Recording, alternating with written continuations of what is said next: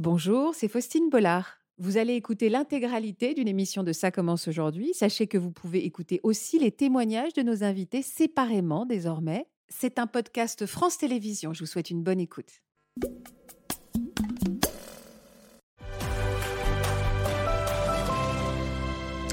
Bonjour à tous, nous sommes en direct sur France 2. Évidemment, la rédaction de France 2 reste mobilisée pour vous tenir au courant de la situation à Arras. Nous pensons très fort à toutes les victimes de cette actualité si lourde.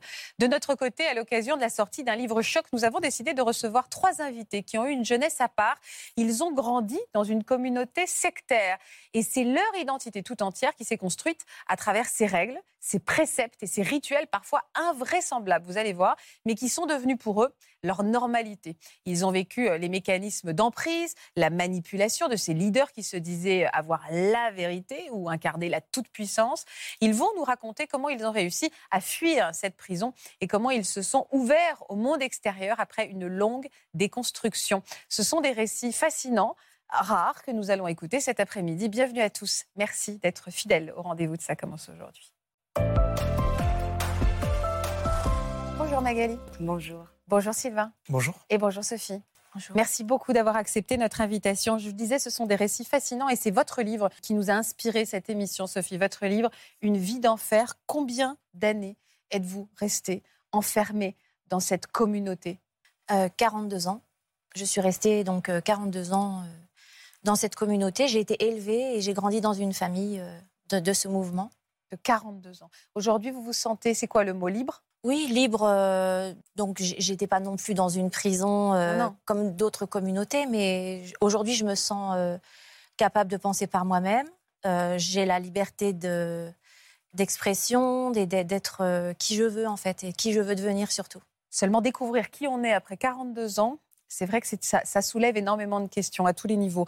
je rappelle que le nombre de signalements pour dérives sectaires a connu une hausse de 86 en cinq ans. Imaginez ce chiffre et, vous comprenez l'urgence d'en parler sur ce plateau. On va tenter donc de comprendre avec le professeur Florian Ferreri que je salue. Bonjour. Bonjour Bonjour Florian, merci d'être là.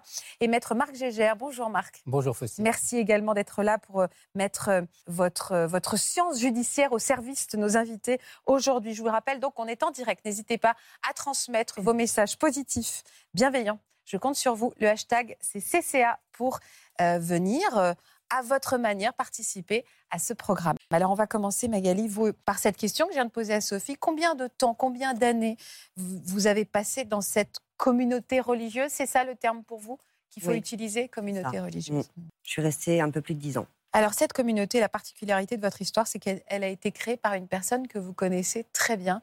Qui est-elle Ma génitrice. C'est le mot que vous voulez qu'on utilise? Vous, vous allez l'appeler comment? Une fois, on dit génitrice Non. Je dis pas votre mère? Non. Ok. On l'appelle cette, femme. Mm. Très bien. Euh, vous nous avez confié des archives de l'époque. Je voudrais tout de suite qu'on voit des images, des, archives capturées par l'un des, adeptes du mouvement. Euh, vous avez accepté de nous, de, nous les commenter. On va les regarder. C'est quoi? Qu'est-ce qu'on voit là-dessus? Qu'est-ce qu'on voit, Magali, sur cette Bien, on voit, euh, on voit cette femme hein, qui, qui danse devant un feu. C'est un soir de un 15, un 15 du mois, puisqu'on voit que la croix est allumée, que la Sainte Vierge est installée. C'est juste avant une apparition. Parce qu'Eliane prétend avoir des apparitions tous les 15. Il faut quand même savoir que là, elle est debout, elle chante, elle parle. Sauf qu'un quart d'heure avant, elle est couchée, grabataire, et que c'est la grâce de Dieu qui l'a fait tenir debout. D'accord. Et là, c'est quoi ces images? Et là, c'est euh, les 24 heures de prière qui ont été demandées euh, par la Sainte Vierge, mmh. soi-disant. Euh, et donc, bah, tout le monde prie pendant 24 heures. Alors, vous allez m'expliquer comment on est arrivé à ces rituels, ce que vous m'avez donné, les dates, les horaires précis. Mais d'abord, à quoi vous ressemblait votre vie au départ, avant qu'elle s'autoproclame. C'était quoi le nom qu'elle se donnait? Euh, La petite servante. Avant qu'elle se proclame la petite servante, donc vous aviez 15 ans. À quoi ressemblait votre vie avant Magali? Bah, Je suis issue d'une famille modeste, hein. donc euh, pas toujours euh, ce qu'il faut là où il faut. on a grandi un peu en autonomie, pas forcément beaucoup d'attention, pas forcément beaucoup de... Ouais. Bon, oui. La religion tenait quelle place dans, votre Nous, enfants, on allait à la messe hein, et au catéchisme, mais cette femme, elle n'y allait pas. Elle nous demandait d'y aller, de lui répéter ce qui se passait, ci et ça, mais elle, elle n'y allait pas. Alors, à quel moment les choses ont basculé pour vous? Une rumeur. Une rumeur qui est arrivée dans la famille qui ah prétendait que dans les bois près de chez nous, euh, une dame blanche apparaîtrait. Alors une dame, ouais, une dame blanche, moi j'ai entendu parler. Alors on parle plutôt en effet de légende. Une dame blanche qui apparaîtrait à l'endroit où il y a eu des accidents pour prévenir. En Bretagne, on en parle beaucoup de cette dame blanche qui préviendrait avec bienveillance les automobilistes d'un futur accident. C'est ça, mhm. hein, moi c'est ça que j'ai entendu. Ça. Donc c'était ça. La rumeur, c'est qu'elle serait apparue, cette dame blanche. Une fois par an, elle apparaîtrait au milieu de ces bois-là. D'accord. Donc on est allé voir évidemment. Euh, avec votre, euh, avec cette femme. Oui, on y est allé et puis euh, on n'a rien vu qu'elle a fait son chapelet, elle a fait ses prières, elle a fait ce qu'elle voulait. Euh, évidemment, on n'a rien vu. Sauf qu'elle a prétendu à minuit 6 voir une forme qui lui demandait de revenir tous les 15. Vous étiez là, vous, à minuit 6, à ses côtés? Et vous l'avez vu euh, avoir le sentiment de la voir En tout cas, c'est ce qu'elle disait. Elle est rentrée un peu comme en transe ou quelque chose? Bah, À ce moment-là, je euh, j'ai pas forcément fait très attention. Je me demandais surtout à qui elle parlait. D'accord. On voyait absolument rien. Et que je me disais, bah, c'est bizarre en fait. Nous, on voit rien. Elle, elle voit quelque chose. Et puis, euh, elle a dit juste euh, oui. Et on lui a demandé à qui elle parlait. Elle nous a dit ben, la forme qui est là et qui me demande de revenir le mois prochain. À la même heure C'est ça. Minuit 6. Minuit 6 tous, les mois. Vous, aviez une quinzaine d'années. Vous l'avez cru à ce moment-là, vous? Ah oui. Alors, c'est vraiment pas un jugement parce que je comprends. Euh, c'est votre. C'est ça. De base. Hein. De base, on est censé croire ses parents. Ils sont pas censés. On remet pas en question la parole d'un parent. C'est ça. C'est ça, totalement. J'avais totalement confiance en me disant, bah, puisqu'elle le dit, c'est vrai. Est-ce que c'est là où elle, elle s'est transformée? C'est-à-dire qu'est-ce qu'à partir du moment où il y a eu cette apparition, il y en a eu d'autres d'ailleurs? Ah oui, bah ça a duré des années. tous, les, tous les mois à minuit 6, elle revenait et elle voyait. Tout à fait. Alors comment Elle l'a fait savoir qu'elle l'avait oui. vu Bouche à oreille. Euh, et puis euh, beaucoup de monde sont venus. Et puis il y a eu des cars de Reims, de Rennes, des Parisiens. Des Mais on venait la voir elle ou on venait voir euh, dans les bois la petite l'apparition? Ça, ça, dépendait, les gens, ça dépendait. Euh, souvent, elle était traitée comme une, euh, une, héroïne. Il fallait qu'on puisse la toucher, qu'on puisse lui parler, qu'on puisse euh, l'approcher. Pour les gens, c'était une grâce de pouvoir l'approcher. Ah ouais. Et votre mère, vous sentiez qu'elle appréciait ça, de se retrouver au cœur de l'attention oui, Ah oui, elle aimait beaucoup, évidemment. Vous avez vu comme un peu des, adeptes? C'est le mot qu'on venir jusqu'à vous, quoi. Vraiment approcher celle qui est en contact avec. Exactement. Ouais. Avec la Vierge. De quelle manière les choses se sont organisé à la maison euh, C'est-à-dire que euh, ça a changé des choses dans votre quotidien, vous? Oui, très vite. Très vite, parce que euh, bah, parce qu'en fait, tout le monde savait qu'elle aurait de prétendues apparitions, qu'elle aurait tout ça. Donc, ça venait sonner à la porte. les gens venaient se confier, les gens venaient donner des intentions de prière. Et puis, elle avait tendance à récupérer, on va dire, les âmes perdues, comme elle les appelait. Et donc, bah, notre maison s'est transformée en hôtel, on va dire. Euh, on n'était plus tout seul à la maison, on n'avait plus chacun notre chambre, on avait euh, des dortoirs. Mais des dortoirs. C'est-à-dire plein de monde à la maison, et quoi, vous faisiez des prières tous ensemble? Ben, euh, Ils avaient transformé une chambre en oratoire, donc où tout le monde faisait prière, et, et puis les trois autres chambres servaient à ce que tout le monde puisse dormir. Donc avec des matelas, des pneumatiques, des matelas au sol et des vrais lits, voilà, des dortoirs. Mais vous viviez, vous viviez comment? Parce que ça s'organise tout ça. Avec quel argent vous faisiez tout ça? Elle ah Pas celui de cette femme, en tout cas, puisqu'elle savait, euh, elle savait amadouer. Situation précaire et tout, elle savait très bien faire. Ah, donc en échange de euh, prières ou d'accès euh, privilégié avec une entité supérieure, elle demandait de l'argent. Oui. Il fallait payer une, pension tous les mois, il fallait faire les tâches de la maison. Donc les personnes qui habitaient à la maison donnaient 350 euros de pension par mois et faisaient les tâches ménagères. Celui qui ne travaille pas, il ne mange pas. Et pendant ce temps-là, elle, elle est dans son canapé, elle attend les coups de téléphone toute la journée, ce n'est que ça, d'intention de prière, euh, de demande de conseil. De... Elle demandait de l'argent immédiatement? Eh ben, La condition pour habiter euh, au sein de la maison, c'était déjà 350 euros par mois. Sinon, non. Hein. Sinon, euh, vous n'habitez pas là. Donc, elle vous avez... ça la charité chrétienne. Donc, vous avez commencé à voir à votre maison finalement devenir un, voilà, un lieu d'accueil pour ces âmes perdues, c'est comme ça qu'elle les appelait, qui venaient prier et puis qui en plus euh, bah, donnaient de l'argent. Elle partie de la famille en fait. Ah On avait des tablés de 15 tous les jours. C'était normal, pour nous, c'était normal. Mais vous vous en souffriez à cette époque-là? Euh, Je veux dire, c'était une souffrance? Ça, ça l'a été par moments, honnêtement, mais pas toujours en fait. Parce que pour nous, Je comprends. on nous a emmené ça petit à petit. Et pour nous, c'était notre famille. Hein c'était euh, des gens qu'on ne pouvait pas laisser dehors. C'était des gens, alors qu'ils de base, ils n'étaient pas dehors. Hein, mais euh, bien nous, on voyait ça comme ça. Et c'était normal. Mais vous pouviez continuer à aller à l'école, avoir, avoir des copains non, avoir, euh, À l'école, c'est déjà pas mal. mais non, pas de copains. Pourquoi pas de copains? Eh ben Parce que c'est pas, ils sont pas sains. Donc elle vous a isolé? Oui. Ouais. Oui. Les gens, ils sont pas sains. Le monde extérieur, il est pas sain. Faut pas parler de ce qu'on vit. Les gens comprendraient pas. C'est très insidieux hein, ce que vous me décrivez. C'est comme une histoire de, de toile d'araignée. C'est-à-dire qu'on vous dit pas, mais rapidement, vous vous rendez compte qu'il y a du monde à la maison, qui s'installe, que l'extérieur est exclu. On a l'impression que c'est c'est pas du jour au lendemain. Non. Donc c'est ça qui rend les choses crédibles? Oui, c'est ça rend les choses crédibles. L'emprise en général est assez est assez progressive. Et euh, ce que décrit très bien Magali, c'est qu'au départ, ça paraît la normalité, ça, ça nous apporte quelque chose, une convivialité, et puis petit à petit, ben, on est un peu isolé parce que bizarrement, on peut ramener personne dans le groupe de son choix, on est, on est contraint à, à avoir euh, des rituels, et puis on n'a plus de liberté, euh, moins de liberté de pensée et de déplacement après. Et elle disait que les... qu'est-ce qu'elle disait des gens à l'extérieur? C'est diabolique. Ils n'ont pas la même pensée que nous. Ils voient pas le monde comme nous. Il faut pas. Non, c'est malsain. C'est malsain. Est-ce que à ce moment-là, elle continuait quand même à se comporter parfois en mère? Non, elle n'a pas le temps. Pas le temps. Ah non, non, faut pas lui demander de signer un mot. Moi, moi j'ai toujours imité la signature hein, parce qu'elle n'a pas le temps. Donc je savais faire sa signature, que ce soit pour mes cahiers comme ceux de mes frères et sœurs. Je n'ai pas le temps. Elle avait des exigences outre cet argent. Elle demandait quoi à ses adeptes finalement? Ah Oui, bah, déjà, toute, toute corvée ménagère, c'est pas pour elle. Elle n'a pas le temps non plus. Euh, la cuisine non plus. Et puis elle est malade. Elle est malade, donc il faut lui masser les pieds, il faut lui masser la tête. Pas chat, quoi. Euh, elle, euh, elle mange pas comme tout le monde parce qu'elle aime pas plein de choses. Et puis il faut acheter telle marque et pas une autre. Et puis elle, peut très bien manger à 10h30 du matin comme à 2h30 du matin. Et il faut avoir son téléphone allumé 24 heures sur 24 parce que si au milieu de la nuit elle a une crampe et qu'elle décide d'appeler un tel ou un tel, il faut qu'il décroche venir masser ses pieds. Et puis, euh, si elle est une, une insomnie et qu'elle n'a pas envie d'être seule, il faut l'accompagner dans sa nuit d'insomnie. Mais elle menaçait si les gens ne faisaient pas ça? Comment, comment elle réagissait? Euh, C'était pas des menaces euh, à proprement parler. On savait, on savait que si on n'obéissait pas, il y allait avoir une réunion. C'était une réunion de communauté où on allait te pointer du doigt en disant Tu n'as pas obéi, tu as éteint ton téléphone. Et après, c'était du chantage affectif parce que s'il était arrivé quelque chose à cette femme, tu n'aurais pas été au courant. Si cette femme, elle avait fait un malaise cardiaque au milieu de la nuit puis qu'elle est partie au sein, tu n'aurais pas été au courant. Ça, Si elle était morte dans la nuit, tu n'aurais pas hmm. été au courant.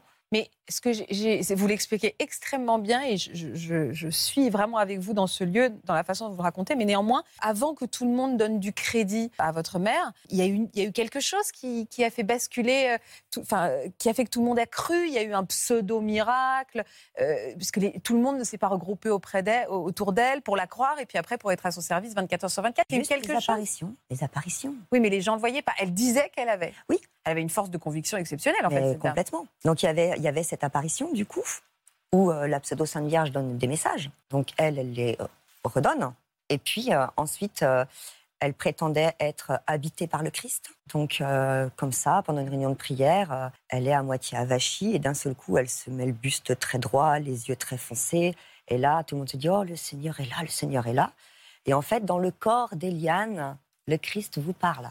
Et donc, au lieu d'aller vous confesser vers un prêtre, vous allez vous confesser auprès d'Eliane qui a Dieu en elle. Aujourd'hui, vous avez tout le discernement pour en parler avec ironie. Vous racontez très bien. À l'époque, vous n'aviez pas ce discernement. Vous, vous, la croyez Oui, ouais. ouais, ouais. Alors, quand est-ce que sont nés les premiers doutes? Je partageais la vie avec mon mari qui, lui, euh, se rendait compte complètement que ça n'allait pas du tout. Et puis, il me faisait des réflexions, des remarques en me disant euh, Tu trouves ça normal? Est-ce que tu trouves ça normal? Et moi, je pestais après lui en disant Mais tu la juges pas, moi je juge pas ta famille, tu la juges pas. Ça crée des tensions en fait. Et puis euh, il a arrêté et après euh, c'est moi qui un petit peu disais mais c'est normal ça Et lui du coup il en profitait pour me dire bah non, bah non, ça l'est pas, bah non. Du coup j'avais des petits doutes mais vraiment des, petits euh, voilà.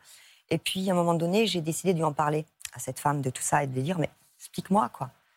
Et de là je, je me suis fait juger avec son doigt comme ça parce qu'elle est très autoritaire le doute ne vient pas de Dieu, euh, tu ah as donné la main à Satan, euh, ah ton mari te détourne du droit chemin. Elle, elle n'a même pas essayé de se montrer aimante ah pour vous gagner à sa cause. Ça n'a jamais été une mère aimante. Non. non. Puis de toute façon, elle savait qu'un jour je serais Judas.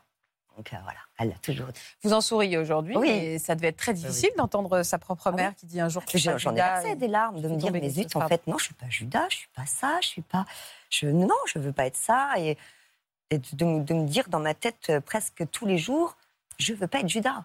Et, c'est horrible, en fait, de, grandir en disant, mais moi, je veux pas être Judas. Non, je veux pas ça. Oui, avec le soupçon de la traîtrise de la part de celui qui est censé vous aimer inconditionnellement. Hein. Exactement, la, punition. Et puis, euh, le, le gourou, finalement, euh, il est charismatique. Il a une sorte de don où il est élu de quelque chose. Donc, on est quand même un petit peu. Il y a une relation qui est très asymétrique. hein, donc, on est en dessous de lui. Et puis, il y a la, il y a la force de la narration. Quoi. En général, ils arrivent à raconter un récit euh, tellement crédible qu'on est pris dans un élan euh, d'enthousiasme à, à le suivre dans, ce- dans ce- dans ce côté un peu extraordinaire. Donc, dit a posteriori, ça peut faire sourire. Mais quand on est dedans, c'est vraiment très difficile de discerner le vrai du faux. Et puis, euh, quand il y a- il y a un lien de parenté, c'est encore plus difficile, bien sûr. Mais certains adeptes au début euh, lui disaient Mais tes enfants là, ils ont besoin de toi. Il Ah non, non, je les ai donnés à Dieu. Dieu, il pourvoira. Dieu, il n'est pas venu m'aider à faire mes devoirs. hein. Il Parce n'est pas venu avez- manger dans mon assiette. Il a pas. Enfin. Parce que vous avez, vous avez des frères et sœurs? Oui. Ils ont réagi comme vous? Alors aujourd'hui, je ne sais pas. Parce que euh, bah, quand j'ai quitté ça, je me suis retrouvée toute seule. J'ai pas non seulement perdu cette femme, perdu 40 personnes. Alors, comment vous Moi, êtes retrouvée à, commun- à- à quitter cette communauté? Il y a eu un déclic, quelque chose? Oui. Oui, oui, une histoire d'argent euh, complètement idiote. Ouais. On avait juste emprunté une somme d'argent à deux personnes de, de la communauté qu'on remboursait tous les mois euh, par mandat et j'en ai toujours eu la preuve et j'ai été obligée de donner les preuves et en même temps c'était tout à fait logique. Et on nous a accusés simplement d'avoir volé euh, cet argent pour acheter la voiture. C'était un scandale sans nom et puis s'en suivit une réunion à sept personnes chez moi et puis j'ai pas voulu céder au chantage et donc elle s'est fâchée très fort en me disant c'est ton mari ou moi. Nous, on peut t'aider, on t'aidera, on fera tout ce qu'il faut, mais il n'est pas bon pour toi.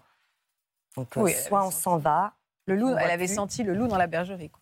soit on s'en va et tu nous vois plus et je te renie, soit tu viens avec nous maintenant tout de suite. Je lui ai dit au revoir. Vous le dites très justement, vous n'avez pas quitté une personne, vous en avez quitté 40.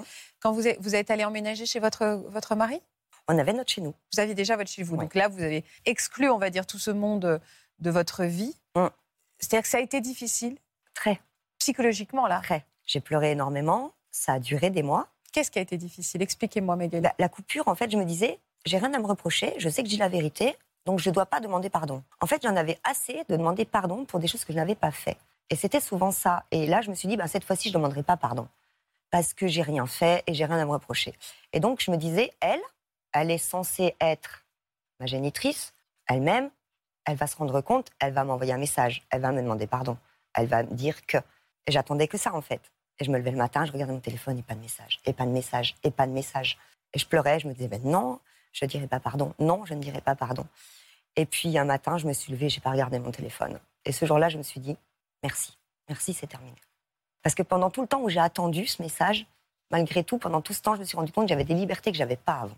C'est vraiment le temps, la déconstruction. C'est du temps. Il faut se laisser le temps. J'aime bien ce symbole de un jour, j'ai pas, pu attendu finalement. La décision, elle est souvent assez brutale, mais le temps de se reconstruire, parce que finalement, euh, ça a imprégné toute, votre vie et ça, la la personnalité est un peu plastique, c'est-à-dire l'environnement dans lequel on vit, euh, euh, finalement, nous modifie dans nos émotions, dans nos comportements. Revenir un petit peu en arrière, c'est loin d'être évident.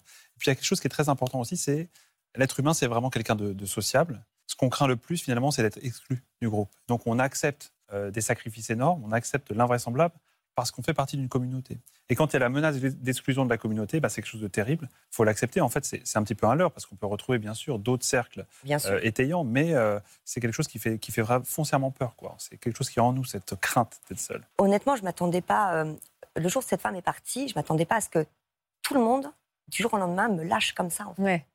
Et là, je me suis dit, mais j'ai- j'ai perdu, j'ai tout perdu. ma- J'ai plus de famille. Ça, J'ai c'est- plus de famille. Qu'est-ce que vous avez réappris à aimer en dehors de, ce, de cette communauté? Ah ben tout en fait. Il a fallu que j'apprenne tout. Enfin, le, plaisir de, pouvoir sortir avec, euh, avec mes enfants sans appeler en disant je vais me promener. hein, euh, le plaisir de pouvoir partir en vacances sans avoir de compte à rendre, euh, sans être jugé en disant mais t'as pas besoin de partir en vacances. T'es pas partie en vacances, t'es pas morte pour autant. Enfin, c'était du jugement permanent et on s'en rendait pas compte. Pour nous, c'était de la bienveillance pour bien éduquer nos enfants, c'était de la bienveillance pour si, c'était de la bienveillance. Mais en fait, non, c'était que du jugement et que ça. Et du coup, ben, faire ses courses sans avoir de compte à rendre, euh, pouvoir aller manger au restaurant sans dire qu'on a mangé au restaurant, parce que c'est pas très bien de manger au restaurant. Il faut garder ses sous, il faut garder ses sous. En fait, il faut garder ses sous pour lui donner, donc forcément. euh, Alors justement, vous avez pensé à porter, vous avez porté plainte? Oui. Pourquoi? Au nom de quel euh, J'ai ben, j'ai porté plainte, pas pour moi en fait. Parce que moi, je, je enfin, c'est pas je m'en fiche, je, je m'en suis. Pas dire je m'en suis sortie, je mets des guillemets. Euh, mais euh, pour tous ceux qui étaient encore dedans. Et je regarde, une, je regarde la télé, je tombe sur une émission où il y a des parents d'adeptes qui attendent les leurs. Et là, je me dis, mais je pas le droit de me taire. Hmm. je sais ce qui s'y passe et j'ai pas le droit de me taire. Mm. Et donc ce jour-là, j'ai dit, il faut que je le fasse. Mais de base, j'avais pas décidé de déposer plainte.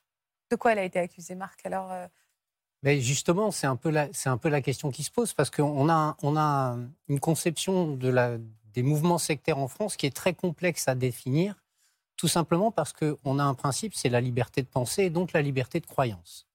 Donc cette liberté de croyance, elle ne peut pas se trouver euh, euh, restreinte, euh, sauf si la communauté en question va enfreindre la loi d'une autre manière.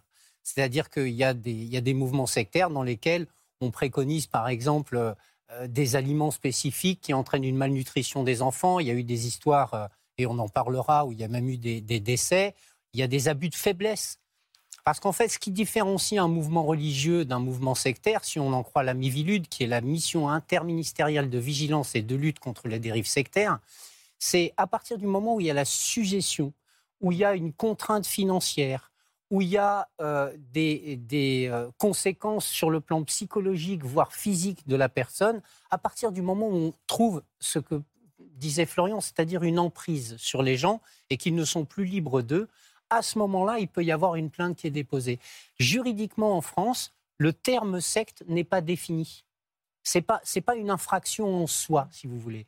Et c'est ça qui rend les choses compliquées. Donc souvent, quand il y a des procédures qui concernent des sectes, c'est pour souvent pour ce qu'on appelle des abus de faiblesse. là, c'est ce ça? Tout à et, fait. et elle, a été, elle a été condamnée à quelle peine? Oui. À deux ans de prison avec sursis.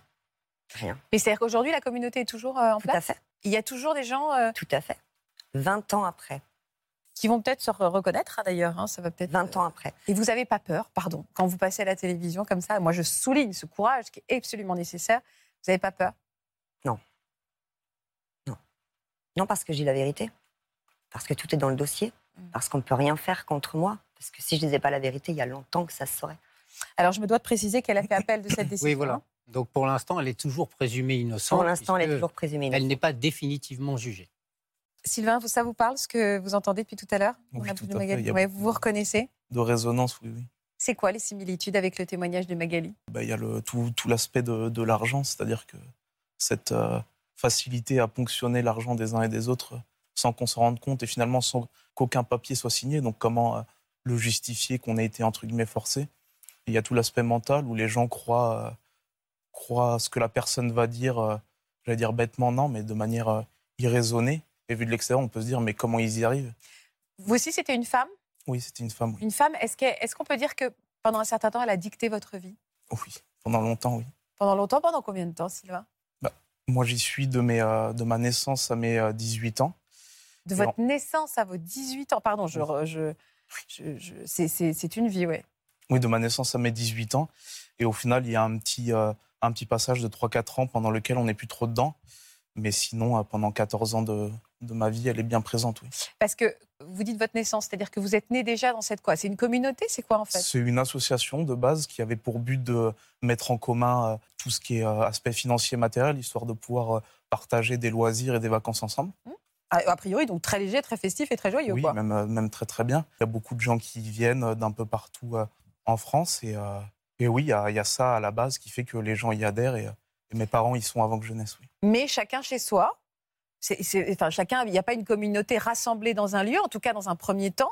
Oui. Vous habitez tous, chacun, quand vous naissez, vous, chacun est à la maison. Non, parce que je, je- je me rends juste compte qu'en fait, on, on en connaît tous, hein, des associations, euh, peut-être pas qui mettent en commun euh, l'aspect financier dont vous parlez, mais en tout cas qui, qui, voilà, qui proposent des activités, des sorties, des centres d'intérêt communs. Et en effet, pourquoi pas euh, euh, s'arranger aussi pour se faciliter la vie financièrement. Donc vous, vous avez grandi finalement avec cette femme qui était très identifiée dès le départ. Oui. Elle, Eh, On vous l'a présentée comment? Comment vous pourriez me la décrire? Mais elle, elle se présente euh, tout le long comme une seconde maman, ce qui fait qu'elle elle, elle prend le pas et elle prend euh, la figure maternelle et elle efface euh, les autres, euh, les autres parents. Pour les adultes, de base, elle se présentait comme euh, une naturopathe et euh, quelqu'un qui, euh, une assistante de euh, développement euh, personnel. et- Coach, quoi, un peu. hein. Oui, et en fait, c'est quelqu'un qui n'a pas fait d'études, mais à chaque fois, elle a un avis sur tous les sujets parce qu'elle a énormément lu. Donc, elle est experte en nutrition. C'est un, c'est quelque chose qui va beaucoup, euh, euh, qui va beaucoup nous marquer la nutrition. Et oui, euh, dans l'éducation, du coup, elle va prendre, elle va prendre l'autorité parentale. Elle était maternelle avec vous Vous disiez elle se considérait comme une seconde maman. Vous la trouviez aimante? A priori. Hein. C'est un paradoxe énorme. C'est-à-dire qu'il y a des fois, oui, parce que en fait, en jouant avec les sentiments, on se dit, euh, Et finalement, euh, enfin, je souhaite à personne d'avoir une mère comme ça parce que dès qu'il pouvait se passer quelque chose, euh, ça devenait vraiment, euh, enfin, entre crise de colère et des coups et, euh, et autres, euh, c'était ouais. assez. euh, Donc il y avait les deux. Pourquoi vous me parlez d'alimentation? Elle avait mis des règles en place au niveau de l'alimentation? Oui, en fait, c'était des règles assez strictes. Donc, au final, nous, euh, longtemps, enfin, jusqu'à ce que l'histoire, euh, entre guillemets, euh, soit traduite au niveau de la justice, on avait une alimentation basée euh, sur des fruits, des fruits secs, euh, de l'eau, euh, des produits laitiers, du fromage uniquement. Mais c'était des précères que, comme chacun était chez soi au départ, c'était vraiment des comme une charte de vie qu'elle qu'elle imposait, des règles de vie qu'elle imposait à toute la communauté, même s'ils vivaient chacun chez soi. Donc vous, vos parents, vous imposez ça. Oui, oui. Mais après, le chacun chez soi fait qu'il y avait quand même, euh, de base, euh, des gens qui vivaient. Enfin, il y avait la maison ici, il y avait une autre maison, et il y en avait qui venaient d'ailleurs. Ah oui, Mais comme oui, dans un hameau, un- quoi. Exactement. Oui, c'est ça, ouais, je comprends. On commence dans un village, on atterrit dans une ville, mais même dans la ville, au final, il y a un groupement de maisons. Et Oui, je vois très bien, bien euh, sûr. Et, et, euh, et elle, elle, les, elle, elle les suivait, elle, ces règles-là de vie? C'est pour ça que je me reconnais dans son histoire, c'est que pas du tout. C'est-à-dire que déjà, elle mangeait jamais avec nous. Et au final, des choses qu'elle interdisait, par exemple, bêtement, le café, et bien elle, elle passait sa journée à boire du café. Et il y avait ce côté où elle, elle suivait pas les mêmes règles que nous. Mais vu qu'elle avait ce discours de je vous connais mieux que vous vous connaissez vous-même, au final, c'était bon pour nous. Donc elle, elle faisait ça parce qu'elle adaptait les recettes de notre nutrition comme si euh, moi, Sylvain, j'avais besoin de telle quantité et autres. Et elle, euh, non, elle était Ah, c'était comme du sur-mesure. Mais vous n'aviez pas des carences parce qu'on ne peut pas ne- se nourrir de ce que vous me dites là, en fait, sans protéines, sans tout ça? Eh bien, si, en fait, euh, le, euh, en 99, il y a mon cousin qui est transporté à l'hôpital, qui, qui décède. Et donc, du coup, il, il s'avère qu'il était en sous-nutrition et déshydratation. À la suite de ça, il y a une enquête qui est, qui est en cours. Et nous, euh, nous, on est transporté à la gendarmerie. On fait tout un tas de, de, tests médicaux et sanguins. Et il s'avère qu'on était en, en sous-nutrition. Et d'ailleurs, elle a été condamnée euh, plus tard pour ça, pour euh, malnutrition et manque de soins alimentaires. Et, Vous rendiez compte? Personne n'avait. Parce qu'un parent, vos parents ne se rendaient pas compte que vous n'aviez pas les apports alimentaires nécessaires pour grandir en pleine santé? Mais en fait, il y a un tel laisser-faire que c'est euh, la, la question qu'on se pose peut-être quand on, quand on s'en va, c'est qu'on se demande comment les parents ont pu avoir des œillères et, et laisser faire. Et il y a toujours ce discours de oui, mais c'est pour votre bien, oui, mais je sais, Ouais, je comprends. oui, mais. Et elle avait cette prétention de dire que elle, elle était euh, réincarnée, donc elle avait déjà vécu plusieurs vies, et qu'elle savait qu'elle avait des dons de voyance, et qu'elle euh, elle savait pour nous ce qui était bien. Et donc, du coup, les gens suivaient un peu Ah le règlement. Et, et- et c'est pour ça qu'il n'y a aucun jugement, parce que vous êtes de tout, enfin, vous êtes brillant, euh, vous avez tout le discernement possible. Mais qu'est-ce qui fait que aujourd'hui, avec du recul, on se dit c'est fou, mais sur le moment, qu'est-ce qui se passe pour qu'on ne se rende pas compte? C'est quoi? C'est la fragilité? C'est quoi? Comment on Alors, Déjà, tout le monde peut être, peut être euh, touché par ce- cette emprise, mais c'est vrai qu'il y a des, euh, des vulnérabilités. Alors là, c'est différent parce que c'était une vulnérabilité peut-être au cran au-dessus, au niveau des, des ascendants. Donc euh, là, on a toujours connu ça, donc c'est difficile de comparer. Puis d'autres fois, on rentre dans un système parce qu'on suit un guide qui a prétendument un savoir ou des connaissances qu'on n'a pas. Et encore une fois, c'est le fait d'être dévalorisé, d'évaluer, de, de faire croire aux gens qu'ils ne sont pas capables de penser par eux-mêmes. En plus, c'est difficile de penser par soi-même quand on est harcelé euh, de messages, de SMS, quand on est dénutri, quand on a plein de tâches Oui. à faire, quand on ne va pas euh, éventuellement euh, à l'école. Donc on, on est en position. On fragilise pour mieux on est déjà un peu plus derrière. faible Ouais. en termes d'estime de soi et on est complètement anéanti par le rythme qui nous est imposé. Mais vous subissiez de la violence directe aussi? Oui, oui, oui. euh, Enfin, j'ai pas le souvenir, mais mon père m'en a parlé plus tard. C'est-à-dire que quand j'étais petit, étonnamment, j'avais beaucoup de, de crises et d'accès de colère. Et il s'avère que pour me calmer, on me mettait de l'alcool modifié, donc à 70 degrés, dans les yeux. Oh Ce qui fait que. Et puis derrière, si je pleurais encore, eh ben, on m'en mettait une euh, pour me donner une bonne raison de pleurer. Et c'est une violence qui s'est poursuivie souvent, parce que des fois, il s'avérait qu'on avait mal agi ou qu'on était dans. Puis elle pouvait arriver dans la cuisine devant tout le monde, tout balancer par terre, prendre un balai et nous l'éclater sur la tête. Et euh, ça a été euh, Un calvaire. Vous aviez peur d'elle? Longtemps, oui, et après, euh, après plus. Mais euh, en fait, vu qu'elle, euh, oui, il y a cette figure d'autorité, il y a le côté seconde mère, et il y a le côté où elle manie très bien les choses. Donc, c'est-à-dire que quand on, quand on le, on fait quelque chose qui va contre elle, elle revient vers nous en disant que j'ai pas dormi, j'étais malade, ça m'a blessé. À ça cause de toi. oui, il À y a cause de toi, ce- je suis mal, oui. ce sentiment de culpabilité qui fait que, euh, au final, on se dit, ben, c'est le problème, c'est pas les autres, c'est nous. Mais vous avez pu aller à l'école quand même, avoir des amis, avoir des bulles d'aération dans ce cauchemar? L'école, je l'ai commencé à 7 ans. Ça a commencé par euh, l'éducation à la maison. Donc on était dans le village. Ensuite, on a déménagé en ville. On a intégré l'école. Et à l'école, euh, oui, j'avais des copains, mais encore une fois, scolaire. C'est ce qu'elle disait, c'est que sur le temps scolaire, c'était cool. Même si finalement, euh, j'étais un peu, euh, j'étais un peu pas marginal, mais il y avait des choses qui faisaient que les autres me trouvaient un peu bizarre. Ou... Fait, il y avait plein de choses que je connaissais pas. Un exemple que je citais, c'est que euh, je savais pas ce que c'était une quiche lorraine. Et quand je leur demandais c'est quoi une quiche, ils me disaient bah, c'est toi la quiche. Et il y a ce côté où il y a plein de choses que je connaissais pas de la vie normale. Et euh, eux, ils s'en servaient euh, pour se moquer un peu de moi, mais après, euh, c'était pas non plus. L'exemple est tendre. Votre exemple m'a fait sourire, permettez-moi. Oui, oui. Mais en fait, je comprends, oui, vous étiez complètement déconnecté, même de l'humour, hein, d'enfants de votre âge. Quels ont été, est-ce qu'il y a eu des événements importants qui ont jalonné votre, votre liberté, que vous alliez prendre vous-même? Qu'est- Qu'est-ce qui s'est passé euh, en grandissant? Bah, D'abord, il y a, y a ce petit, euh, la police qui vient faire euh, l'enquête et tout. Ensuite, de, de 7 à 10 ans, on est un peu en dehors. Mon père prend conscience et nous éloigne un peu. Ma mère retombe dedans, donc de 10 à 12 ans, elle est très dedans. Mon père s'occupe vachement de nous et là, on se détache de, de la nutrition et de tous les à côté. On se met à faire des choses qu'on ne pouvait pas faire avant. Le sport était interdit, par exemple, on le faisait. Écouter de la musique, lire des bandes dessinées, c'était tout un truc.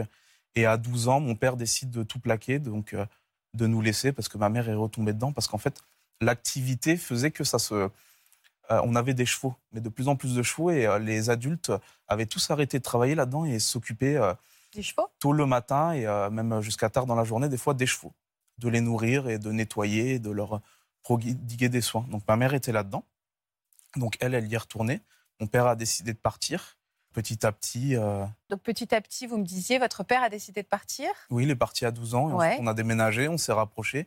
Et nous, on est complètement rentrés dedans. C'est-à-dire que de 12 à 14 ans, c'est encore mignon. On va aux chevaux le week-end parce que les, les chevaux, ça nous attire. Donc, on a envie d'y aller. Mhm. Et de 14 à 18 ans, ben, on devient de la main-d'œuvre permanente. Oh là. week-ends, nos vacances. Et euh, tout le temps libre euh, fait qu'on se lève à 3h30, 4h du mat.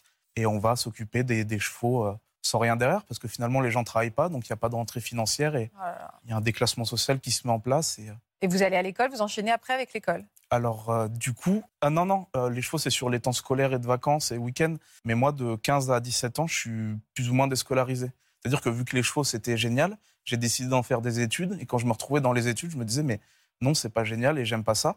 Donc, je faisais deux, trois mois. Ensuite, arrêté.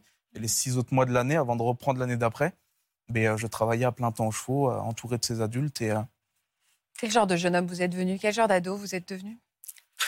C'était très compliqué. C'est-à-dire que c'est, il y a une prise de conscience qui se met en route. J'ai eu la chance, enfin, je, je pense, de me comparer énormément aux autres. Et en me comparant aux autres, je plaçais le curseur, le curseur de la normalité. Je me disais, mais ça, c'est pas normal. J'ai pas la même vie que les autres et ça, ça va pas. Donc j'ai pris conscience et je me suis enfermé dans une guerre psychologique et même physique des fois avec tous ces gens-là. Ce qui fait que pendant quatre ans, j'étais, euh, bah, un peu le vilain petit canard euh, parce qu'ils ont le don de mettre les gens qui critiquent au banc du groupe. Évidemment, ouais, c'est ce qu'expliquait tout à l'heure euh, très bien Magali. ouais. C'est-à-dire que les frères et sœurs, on, on les critique, enfin, on nous critique devant les frères et sœurs. euh, bah, les, les par- la mère nous abandonne en disant, ben, au final, le problème, c'est toi et pas les autres. Donc pendant quatre ans, assez seul, et il y a des moments où ça va, et il y a d'autres moments où c'est la guerre, c'est très frontal, et c'est assez, euh, assez dur, oui, en tant qu'ado, de se construire hein, là-dedans. On, a déjà levé la main sur vous, De- physiquement, vraiment. Est-ce qu'on a, vous avez déjà été frappé? Ah oui, souvent, oui.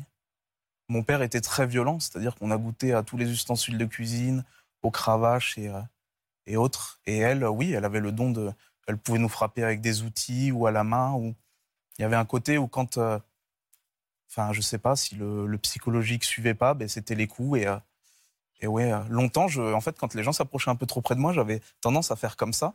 Et euh, les adultes disaient, euh, mais arrête de, de lever les mains comme ça, on va penser que tu es un enfant battu. Et au final, moi, ça me semblait... euh, mais au final, longtemps, j'avais cette protection qui fait que dès qu'un adulte s'approchait trop près de moi, j'avais ce réflexe de. Donc ça a duré un temps, et plus on grandit, plus on, on grandit aussi physiquement, et peut-être que les gens aiment moins, mais enfin les gens osent moins, mais Ça a été quoi la goutte d'eau pour vous, Sylvain? Ça a été un jour où tout a dérapé, et il y a un adulte, parce qu'il y a des gens qui font des allers-retours un peu avec le monde extérieur et ce, ce groupe, et euh, on s'est embrouillé, il, il m'a frappé, mais euh, de manière très violente et très, euh, très hystérique, très, ça a duré énormément de temps sans que personne ne bouge jamais. Tous les gens autour, les adultes ne bougent pas et laissent faire. Et je me suis dit, mais là, il y a quelque chose qui ne va pas, c'est pas possible. Vous aviez quel âge là, Sylvain? J'avais euh, 18 ans, euh, 18 ans tout pile quasi. Oui. Et là, je me suis dit, c'est pas possible. Donc j'ai appelé mon grand frère qui, lui, était parti depuis un petit temps, qui vivait à Toulouse. Je lui ai raconté l'histoire. Et là, il m'a dit, au bout d'un moment, il faut partir. Et donc, j'ai été voir ma mère. Je lui ai dit, mais écoute, moi, je m'en vais. Je vais, je vais rejoindre mon frère à Toulouse. Elle m'a regardé. Elle m'a dit, si jamais tu, enfin, c'est pas un hôtel ici, donc si jamais tu t'en vas, c'est pas pour venir dans trois mois. Et au final, je suis parti et je suis revenu trois mois plus tard pour Noël en pensant qu'il y a des liens qui pourraient se, se rabibocher. Et puis après, j'ai, je ne suis plus jamais retourné. Vous expliquez très bien ce qu'a dit Magali aussi, c'est-à-dire que quand vous êtes parti, c'est, voilà, vous avez perdu euh, tout qui vous étiez, toute la famille entière, votre mère, voilà, tous vos référents, votre monde en fait. En partant, vous quittez un monde entier. Euh, et, et, puis même, voilà, toutes ces règles, voilà, c'est ça, tout un, un monde qui n'était pas bon pour vous, mais il y a une solitude extrême qui doit, qui doit vous envahir à ce moment-là. Mais il y a un monde qu'on a quitté, il y a un monde qu'on ne connaît pas, c'est-à-dire que les bases de la sociabilité, même des loisirs et tout, on ne les connaît pas. Et finalement, euh, on se retrouve avec des sentiments qu'on n'avait pas, mais le sentiment de culpabilité nous assaillit. Il y a des choses qu'on remet en question, il y a des choses qu'on occulte. Puis il y a des choses où on se dit, ah, peut-être que c'était pas si grave et compagnie. Et au final, on se retrouve avec tout ça et puis des, angoisses ou des cauchemars qu'on n'avait pas. Et on se dit, mais, mais qu'est-ce qui se passe? Donc le, la première année est vraiment hyper dure. Et moi, j'arrive à, je reprends mes études. Donc du coup, j'arrive à 18 ans euh, dans une classe où les gens ont 15-16 ans. J'arrive avec ma vie en me disant, bon, ben, je vais pouvoir en parler parce que finalement, si j'ai besoin, et les gens sont pas prêts, j'arrive avec trop de, trop de choses. Trop de bagages, oui. Ouais, et les gens sont pas prêts. Donc ouais, je me retrouve un peu un peu seul, un peu, peu bizarre en marge. Est-ce que vous avez déjà eu honte de ce que vous aviez vécu dans ces lieux, de votre passé avec ces gens? Honte. Euh, puis c'est plus une honte par rapport à moi-même euh, sur euh, l'inaction, le côté où quand on s'en va. Elle a, elle a osé porter plainte, mais c'est vrai que quand moi je suis parti, j'ai tout laissé. J'ai aussi, j'ai aussi laissé mon, ma petite sœur, qui avait 12 ans à l'époque, et mon petit frère. Et au final, j'ai jamais rien fait. Et moi, je me suis parti. Et euh, j'ai pas regardé derrière. Je me suis dit, je me suis sauvé moi. Et des années plus tard, je me suis dit, mais au final, j'ai peut-être été un peu lâche. Et il y a cette, euh, cette honte de, oui, j'ai pensé à moi et peut-être pas aux autres. Et, et finalement, la reconstruction, c'était moi d'abord, les autres d'abord, euh, les autres ensuite. Vous, la honte, ça vous parle, Magali? Oui. Oui, parce que je partage un peu ce qu'il dit. Je, je, suis partie égoïstement, en fait. Je suis partie, j'ai dit, ben, au lieu de, de m'être rendu compte de ce qui se passait, d'attendre tout ce temps et de me dire, bon, manipuler peut-être. J'aurais pu manipuler du coup. Je ne l'ai pas fait. J'aurais pu envoyer un message, lui dire je te demande pardon, alors que je ne le pensais pas deux secondes, pour aller euh, ficher un peu le bazar là-bas et leur dire oh, ça va pas ou quoi? Regarde ce que tu vis, euh, c'est pas normal quoi. Ça m'a pas traversé l'esprit en fait. Ça m'a pas traversé l'esprit. Mm. Je me suis sauvée moi. Ouais, c'est déjà énorme, ne pas avoir honte. énorme, que quitter un environnement qui, euh, qui apporte par certains aspects, hein, c'est dur à dire, mais qui, sécurise par l'organisation, par le, le côté fraternel qu'on peut avoir, mais qui, finalement, le, le, rapport entre les avantages et les inconvénients, bien sûr, sont nettement tournés vers les inconvénients, pardon. Mais quand même, au moment de partir, c'est difficile et c'est normal qu'il y ait ce sentiment de culpabilité. Tout le monde l'aurait ressenti. Et euh, c'est aussi euh, normal de se sentir inadapté à la vie extérieure parce que finalement, euh, ce qui nous construit à cet âge-là, bah, c'est la stabilité, c'est l'amour des parents, de ses frères et sœurs. Et quand on a de la violence, quand on, a des, quand on est critiqué en permanence, bah, on devient finalement très instable émotionnellement, mais contre sa nature en quelque sorte. Et retrouver cette stabilité, c'est quelque chose de très difficile. Vous avez pensé à porter plainte? Oui, oui, oui, mais il y a aussi ce côté où la manipulation est bien faite, c'est-à-dire que les, euh, les enfants, euh, enfin, moi, il restait par exemple ma sœur et d'autres euh, d'autres gens qui étaient mineurs. Et il y avait ce côté où, quand j'en discutais par exemple avec mon frère, il disait ben, si on fait ça, au final, ma, la sœur va être placée. Et lui, il avait encore ce, ce truc de famille. Et il me disait si jamais tu le, tu le fais, par exemple, moi, je te le pardonnerai pas. C'est vrai que je remettais ça en question et je me disais ben, au final, ma sœur, elle grandit dans un environnement et elle. Enfin, tant qu'on n'en a pas conscience, au final, on se dit pas que c'est mal. Voilà, donc j'y ai pensé, mais je l'ai jamais fait. Il y a aussi ce côté où, euh, à terme, comme euh, on grandit, on se soigne, on se dit euh, à quoi ça sert? Enfin, remuer tout ça, est-ce que c'est vraiment nécessaire? Marc, est-ce que ça participe? Parce que j'ai bien compris, j'ai posé la question à Magali aussi pour ça, c'est qu'on sent qu'il y a une envie de porter plainte, mais vous disiez pourquoi finalement? Mais est-ce que ça participe, on va dire, à la construction de la vie d'après, que de dire voilà, ce que j'ai vécu n'est pas normal et la justice le reconnaît? Mais porter plainte, pourquoi en fait? C'est justement caractériser la normalité, elle apostrophe, de la situation dans laquelle vous avez été plongé pendant des mois, voire des années, et finalement contre votre gré. L'histoire, euh, familiale est finalement plus, plus facile à, déterminer parce qu'il y avait une malnutrition, il y avait des préceptes qui entraînaient une dégradation des conditions de santé physique, euh, psychologique bien sûr, mais physique. Ça, c'est visible. Donc ça veut dire qu'on a une infraction en France qui s'appelle la privation de soins et d'aliments.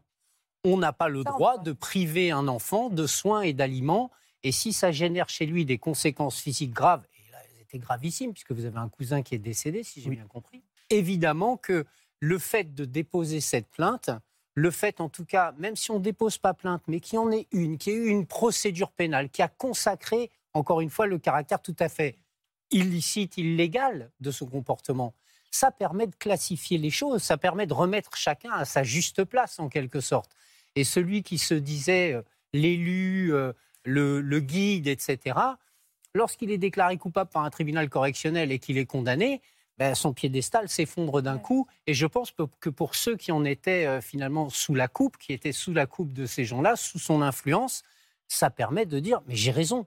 Mmh. J'ai eu raison de douter, j'ai eu raison de me poser des questions, puis à un moment donné, j'ai eu raison de me sauver. Vous savez, quand on, quand on est dans cette situation-là, je crois qu'il faut d'abord, avant tout, se sauver soi-même.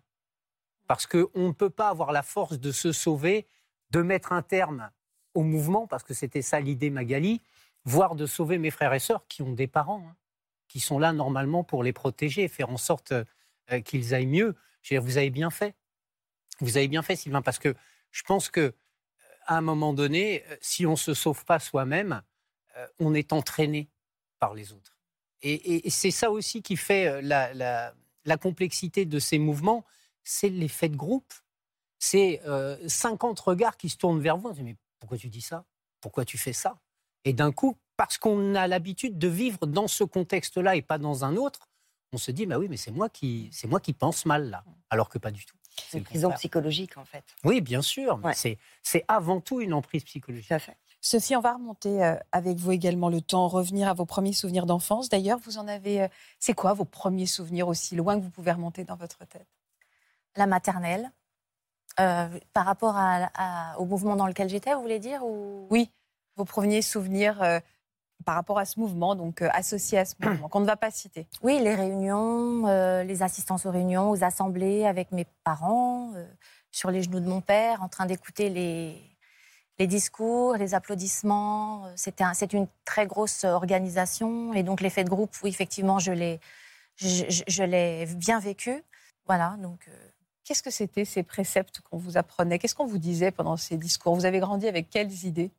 Celle de la Bible, en fait. Tout était axé sur la Bible, donc c'est beaucoup plus rationnel que ce que j'ai pu entendre déjà des deux témoignages précédents. Euh, enfin, parce qu'il y a un écrit, on s'appuie plus sur un écrit, on n'est pas sur des apparitions, on n'est pas sur des, c'est une organisation mondiale donc mhm.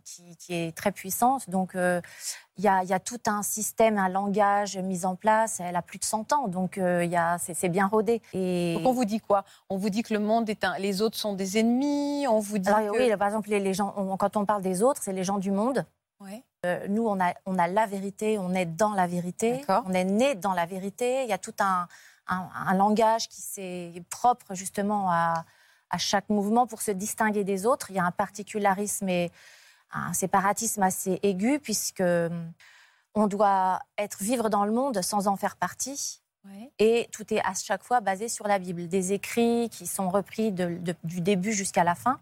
La Bible euh, contient 66 livres et, et voilà. Donc on, a beaucoup de réunions, beaucoup de, temps passé dans l'organisation, beaucoup d'activités spirituelles. Et c'est ça qui régit, c'est un mode de vie en fait. Un mode d'envie. Donc vous êtes aussi un peu les élus? Vous étiez un peu comme ça? Je sais pas, alors c'était peut-être pas le mot. Oui, non, non, mais si. Alors euh, c'est oui, souvent c'est ce que les, gens qui ne connaissent pas trop euh, disent, mais en fait, le mouvement pense que par rapport aux prophéties de la Bible, il va y avoir euh, la fin d'un monde avec l'intervention de Dieu sur la terre. Qui, et donc, euh, les gens qui ne sont pas dans cette organisation seront détruits et euh, Dieu va rétablir une théocratie sur la terre. D'accord, ok. Euh, est-ce que vous, vous parliez de souvenirs donc de, de maternelle, c'est-à-dire que vous étiez scolarisé avec d'autres enfants? Oui, oui. Non, mais au sein même ou vous pouviez avoir une école à l'extérieur? Je faisais partie, de ce côté-là, tout est normal. On tout a une est normal. Tout à fait normal. Vous avez des activités avec d'autres personnes? Voilà, on n'est pas dans une communauté à part. on, on est très fiers de ça d'ailleurs, de pouvoir dire, vous voyez, on vit, nous sommes tout à fait normaux, euh, nous éduquons nos enfants de la même façon que les autres, oui, les mêmes avec beaucoup de bémols quand même. Hein, euh. C'est quoi ces bémols? Bah, on ne fête pas les anniversaires, pas la, pas la, fête, euh, vous savez, euh, la fête chrétienne avec les prénoms, là. Euh, pas le jour, pas Noël, pas le jour de l'an, on peut pas trinquer, on peut il y a plein de choses qui sont. Alors, c'est quoi quand Les fêtes carnaval. Ah donc, à l'école, à chaque fois, je ne pouvais pas me déguiser quand c'était carnaval. Donc, vous êtes régulièrement obligé de vous afficher en tant que. Bah, non, vous ne pouvez pas faire ça. donc, il faut expliquer pourquoi. Et ça, vous vous sentiez exclu, vous en souffriez Ou au contraire, vous, la tentation de se sentir supérieur parce que vous avez compris et C'est ça. C'est oui et non, en fait. Au fond de vous, effectivement, vous dites aïe, aïe, aïe, ça va être mon tour, ça va falloir que je le dise, etc. Moi, j'ai une anecdote comme ça où je suis à l'école et il y a un sapin de Noël à décorer et, et je dis euh, non, je ne peux pas. Et je prends position devant toute la classe, je reste à ma place. Et là, euh, fusent tous les mots, secte, euh, etc. Donc, euh, j'avais 10 ans, même pas 9 ans mais une sorte d'exaltation, une sorte de dire euh, j'ai fait plaisir à mon Dieu, j'ai obéi à ce qu'on m'a dit, j'ai rendu témoignage, je, je suis quelqu'un de bien. Enfin, on se sent bien. oui, je comprends, bien sûr. Et vous avez une question de foi. Comment vous avez vécu votre vie amoureuse quand vous avez été en âge d'en avoir une? Est-ce qu'il fallait forcément que ça soit avec d'autres personnes de cette communauté? Ah non, c'était, c'était, il fallait pas que ce soit avec quelqu'un de la en dehors de la commune. Oui, en dehors de... oui, c'est ça. Mais il n'y a pas de flirt, on ne flirte pas. C'est-à-dire que c'est uniquement quand vous avez, vous côtoyez quelqu'un qui vous intéresse, qui est de, votre communauté, et vous vous dites, euh, vous essayez de faire passer le message. Si ensuite il y a effectivement tous les deux sont consentants à, s'aimer, parce que c'est un peu compliqué, parce que on peut s'écrire, etc. Et, et euh, moi j'ai beaucoup écrit d'abord avec mon, futur conjoint. Et puis je suis tombée amoureuse. Hein. On ne nous force pas, il n'y a pas de mariage forcé. Non, bien sûr. Mais on peut pas Enfin, c'est pas qu'on peut pas, parce que c'est pareil. Il joue beaucoup sur le on n'interdit rien ou pas grand-chose, mais on vous conseille parce que sinon ça va compliquer votre vie. Effectivement, se marier avec quelqu'un en dehors euh, de notre mouvement, c'est compliqué parce qu'on a un mode de vie tellement différent des autres que ça ne peut engendrer que des problèmes. Et vous pouvez avoir des relations sexuelles avant un engagement officiel? Non. Non? Non. Mais vous, vous l'avez fait? Oui. Je critique pas. Oui, mais comme beaucoup de, de, jeunes d'ailleurs qui. Euh, moi, j'ai rencontré mon mari, j'avais enfin, 17 ans, je me suis mariée, j'avais à peine 19 ans. Et c'est vrai que bon, on s'est retrouvés dans des situations où. Euh, j'explique dans le livre, hein, plein, plein d'anecdotes qui sont compliquées à vivre. Donc, on est passé devant ce qu'on appelle un comité judiciaire. Oh là là. Ça a changé de nom maintenant, mais euh, c'était un comité judiciaire une sorte de petit mini-tribunal où il y a trois euh, membres de la congrégation qui, qui, vous prennent en charge parce que vous avez péché, qui vous expliquent et qui attendent de vous un repentir. C'est-à-dire que là, on dit oui, oui, je sais, j'ai péché. Euh... Mais comment il l'avait su? Bah Parce qu'on se dénonce. On se dénonce parce que euh, on ne peut pas avoir une foi. On, est des chrétiens, si vous voulez, on vit tellement notre foi d'une manière. Euh, il y a la vérité, il faut respecter la vérité. Dieu voit tout. Et même si on pêche, on peut porter préjudice à toute, à toute euh, la congrégation. Parce qu'on nous dit que Dieu peut retirer son Esprit Saint de la congrégation si on garde un péché. Donc on se réfère à plein d'exemples bibliques antiques qui nous permettent, dans ma tête, j'ai plein d'exemples de, plein de personnages bibliques qui ont péché. Et je me retrouve dans une situation qui est similaire. Donc euh, moi, la Bible, je la connais par cœur, on va dire. Euh, pas verset par verset, mais tout son, son contexte. Et donc, je me dénonce automatiquement. on se dénonce. Mais est-ce que vous avez été heureuse dans cette communauté? Ah, là J'ai eu, des moments, euh, oui, euh, parce que par rapport à ce que j'ai entendu, il y a, y a, beaucoup. Il y a un amour très fort. C'est basé. Sur l'amour. Le dessus de l'iceberg, c'est ça. Voilà. C'est l'amour, c'est le améliorer, euh, suivre les préceptes du Christ, qui sont d'être de devenir des gens euh, meilleurs, euh, ouverts aux autres, de devenir parfaits quelque part, parce que l'humanité a perdu sa perfection au temps d'Adam et Ève, et nous, on est là pour montrer l'exemple aux autres aussi. Vous avez eu des enfants mm-hmm. Et vous avez dû donc leur transmettre cette, oui. ces préceptes. Et alors? Alors beaucoup à mon fils, beaucoup moins à ma fille, parce que ma fille avait un tempérament beaucoup différent. Et c'est d'ailleurs pour elle que, que je suis sortie. Ça m'a aidé, ça a été mon catalyseur. Pourquoi? C'est elle qui vous a mis euh, euh, un, miroir euh, en, vous, en, voilà, en vous ouvrant les yeux sur le fait que, ce que ah, la façon dont vous n'était pas normale? Pardon, dans le livre, je décris beaucoup d'étapes qui sont arrivées, mes recherches, bon, différents passages de la vie où on, on me fait douter en prédication, on doute aussi quand on prêche. Il y a des gens à qui on est confronté qui nous font douter, qui nous posent des questions. Donc, euh, je réétudiais de plus en plus parce que dès que j'avais un pilotage automatique qui se mettait en route, dès que je sentais que ça ébranlait un petit peu des choses, j'allais me conforter avec les publications, etc. Puis quand après il y a eu Internet, etc. ça et le caractère de ma fille. Voilà. Pour le caractère de ma fille qui était assez spécial. Et ça a réveillé en moi la petite fille qui n'a pas eu l'impression d'avoir souffert parce que finalement, mes parents compensaient beaucoup de choses que les cadeaux de Noël. J'avais d'autres cadeaux à des cadeaux à d'autres moments et je me sentais pas. Euh, enfin, j'ai pas vécu ce que mes, collègues ont dit. Hein. C'est, je me suis sentie aimée, mais emprisonnée euh, parce que tous mes choix étaient faussés, parce que la, la fin du monde qui arrive avec des dates précises, des prophéties qui doivent se réaliser. Euh, on vit dans la peur permanente du monde dans lequel on, est, on est obligé de, vivre. Moi, on m'a appris à détester le monde parce qu'il est dirigé par Satan. Donc, euh, les gens du monde qui m'entouraient, mes collègues de travail ou, mes amis de classe, je les côtoyais euh, en catimini, puis aussi parce que j'avais des parents un peu plus cool que certains. Donc, j'ai eu l'occasion de, Effectivement, j'ai eu une vie un petit peu peut-être ce qui m'a permis de sortir. Alors justement, il n'y a pas eu un déclic, ça a été vraiment le, caractère de votre fille? Il y a eu, où il y a eu une Il y a eu plusieurs déclics. Mmh. Voilà, plusieurs déclics. Et euh, quand au moment où euh, j'ai fini par ne plus en pouvoir parce que j'avais des symptômes physiques, j'avais une boule dans la gorge, j'avais des sensations d'étouffement et, puis j'ai rencontré quelqu'un. il arrivé plusieurs fois des, je suis passée plusieurs fois devant ces fameux comités judiciaires parce que je, il se passait des choses dans ma vie. Bon, ça, euh, voilà, on le comprend, on, le comprend. Puis à un moment donné, ça fait beaucoup de choses qui, qui partent un peu dans tous les sens. Euh, et pour ma fille, euh, il y a un moment donné, je me suis dit euh, non. Si vous voulez, à un moment donné, j'ai eu le déclic avec des doutes, mais j'avais pas la, je me retenais parce que déjà j'étais très, très loyale envers ma famille. Et pour moi, la démarche même là que je fais est très douloureuse pour moi parce que je sais que ça va, eux vont me considérer comme une apostate c'est-à-dire quelqu'un qui, qui rejette son organisation et donc qui, qui, qui est pire que tout.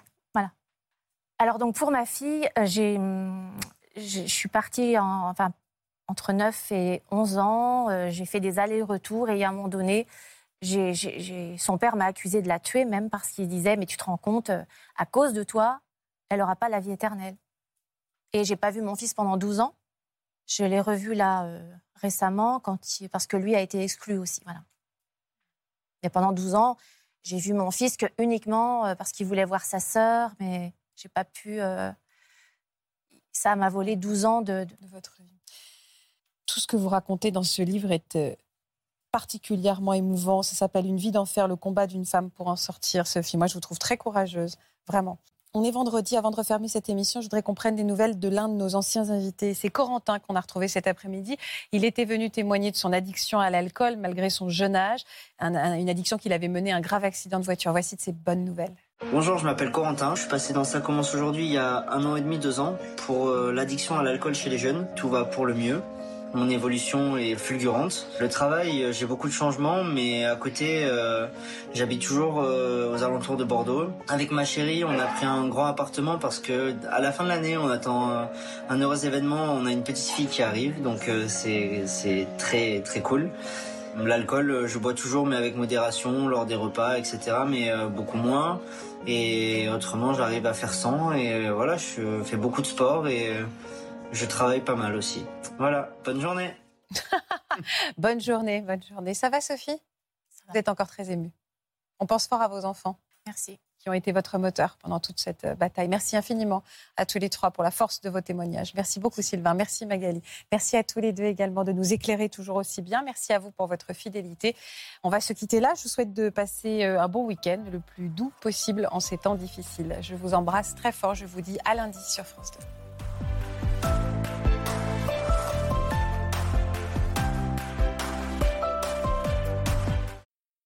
Voilà, j'espère que ce podcast de Ça commence aujourd'hui vous a plu. Si c'est le cas, n'hésitez pas à vous abonner. Vous pouvez également retrouver l'intégralité de nos émissions sur France.tv.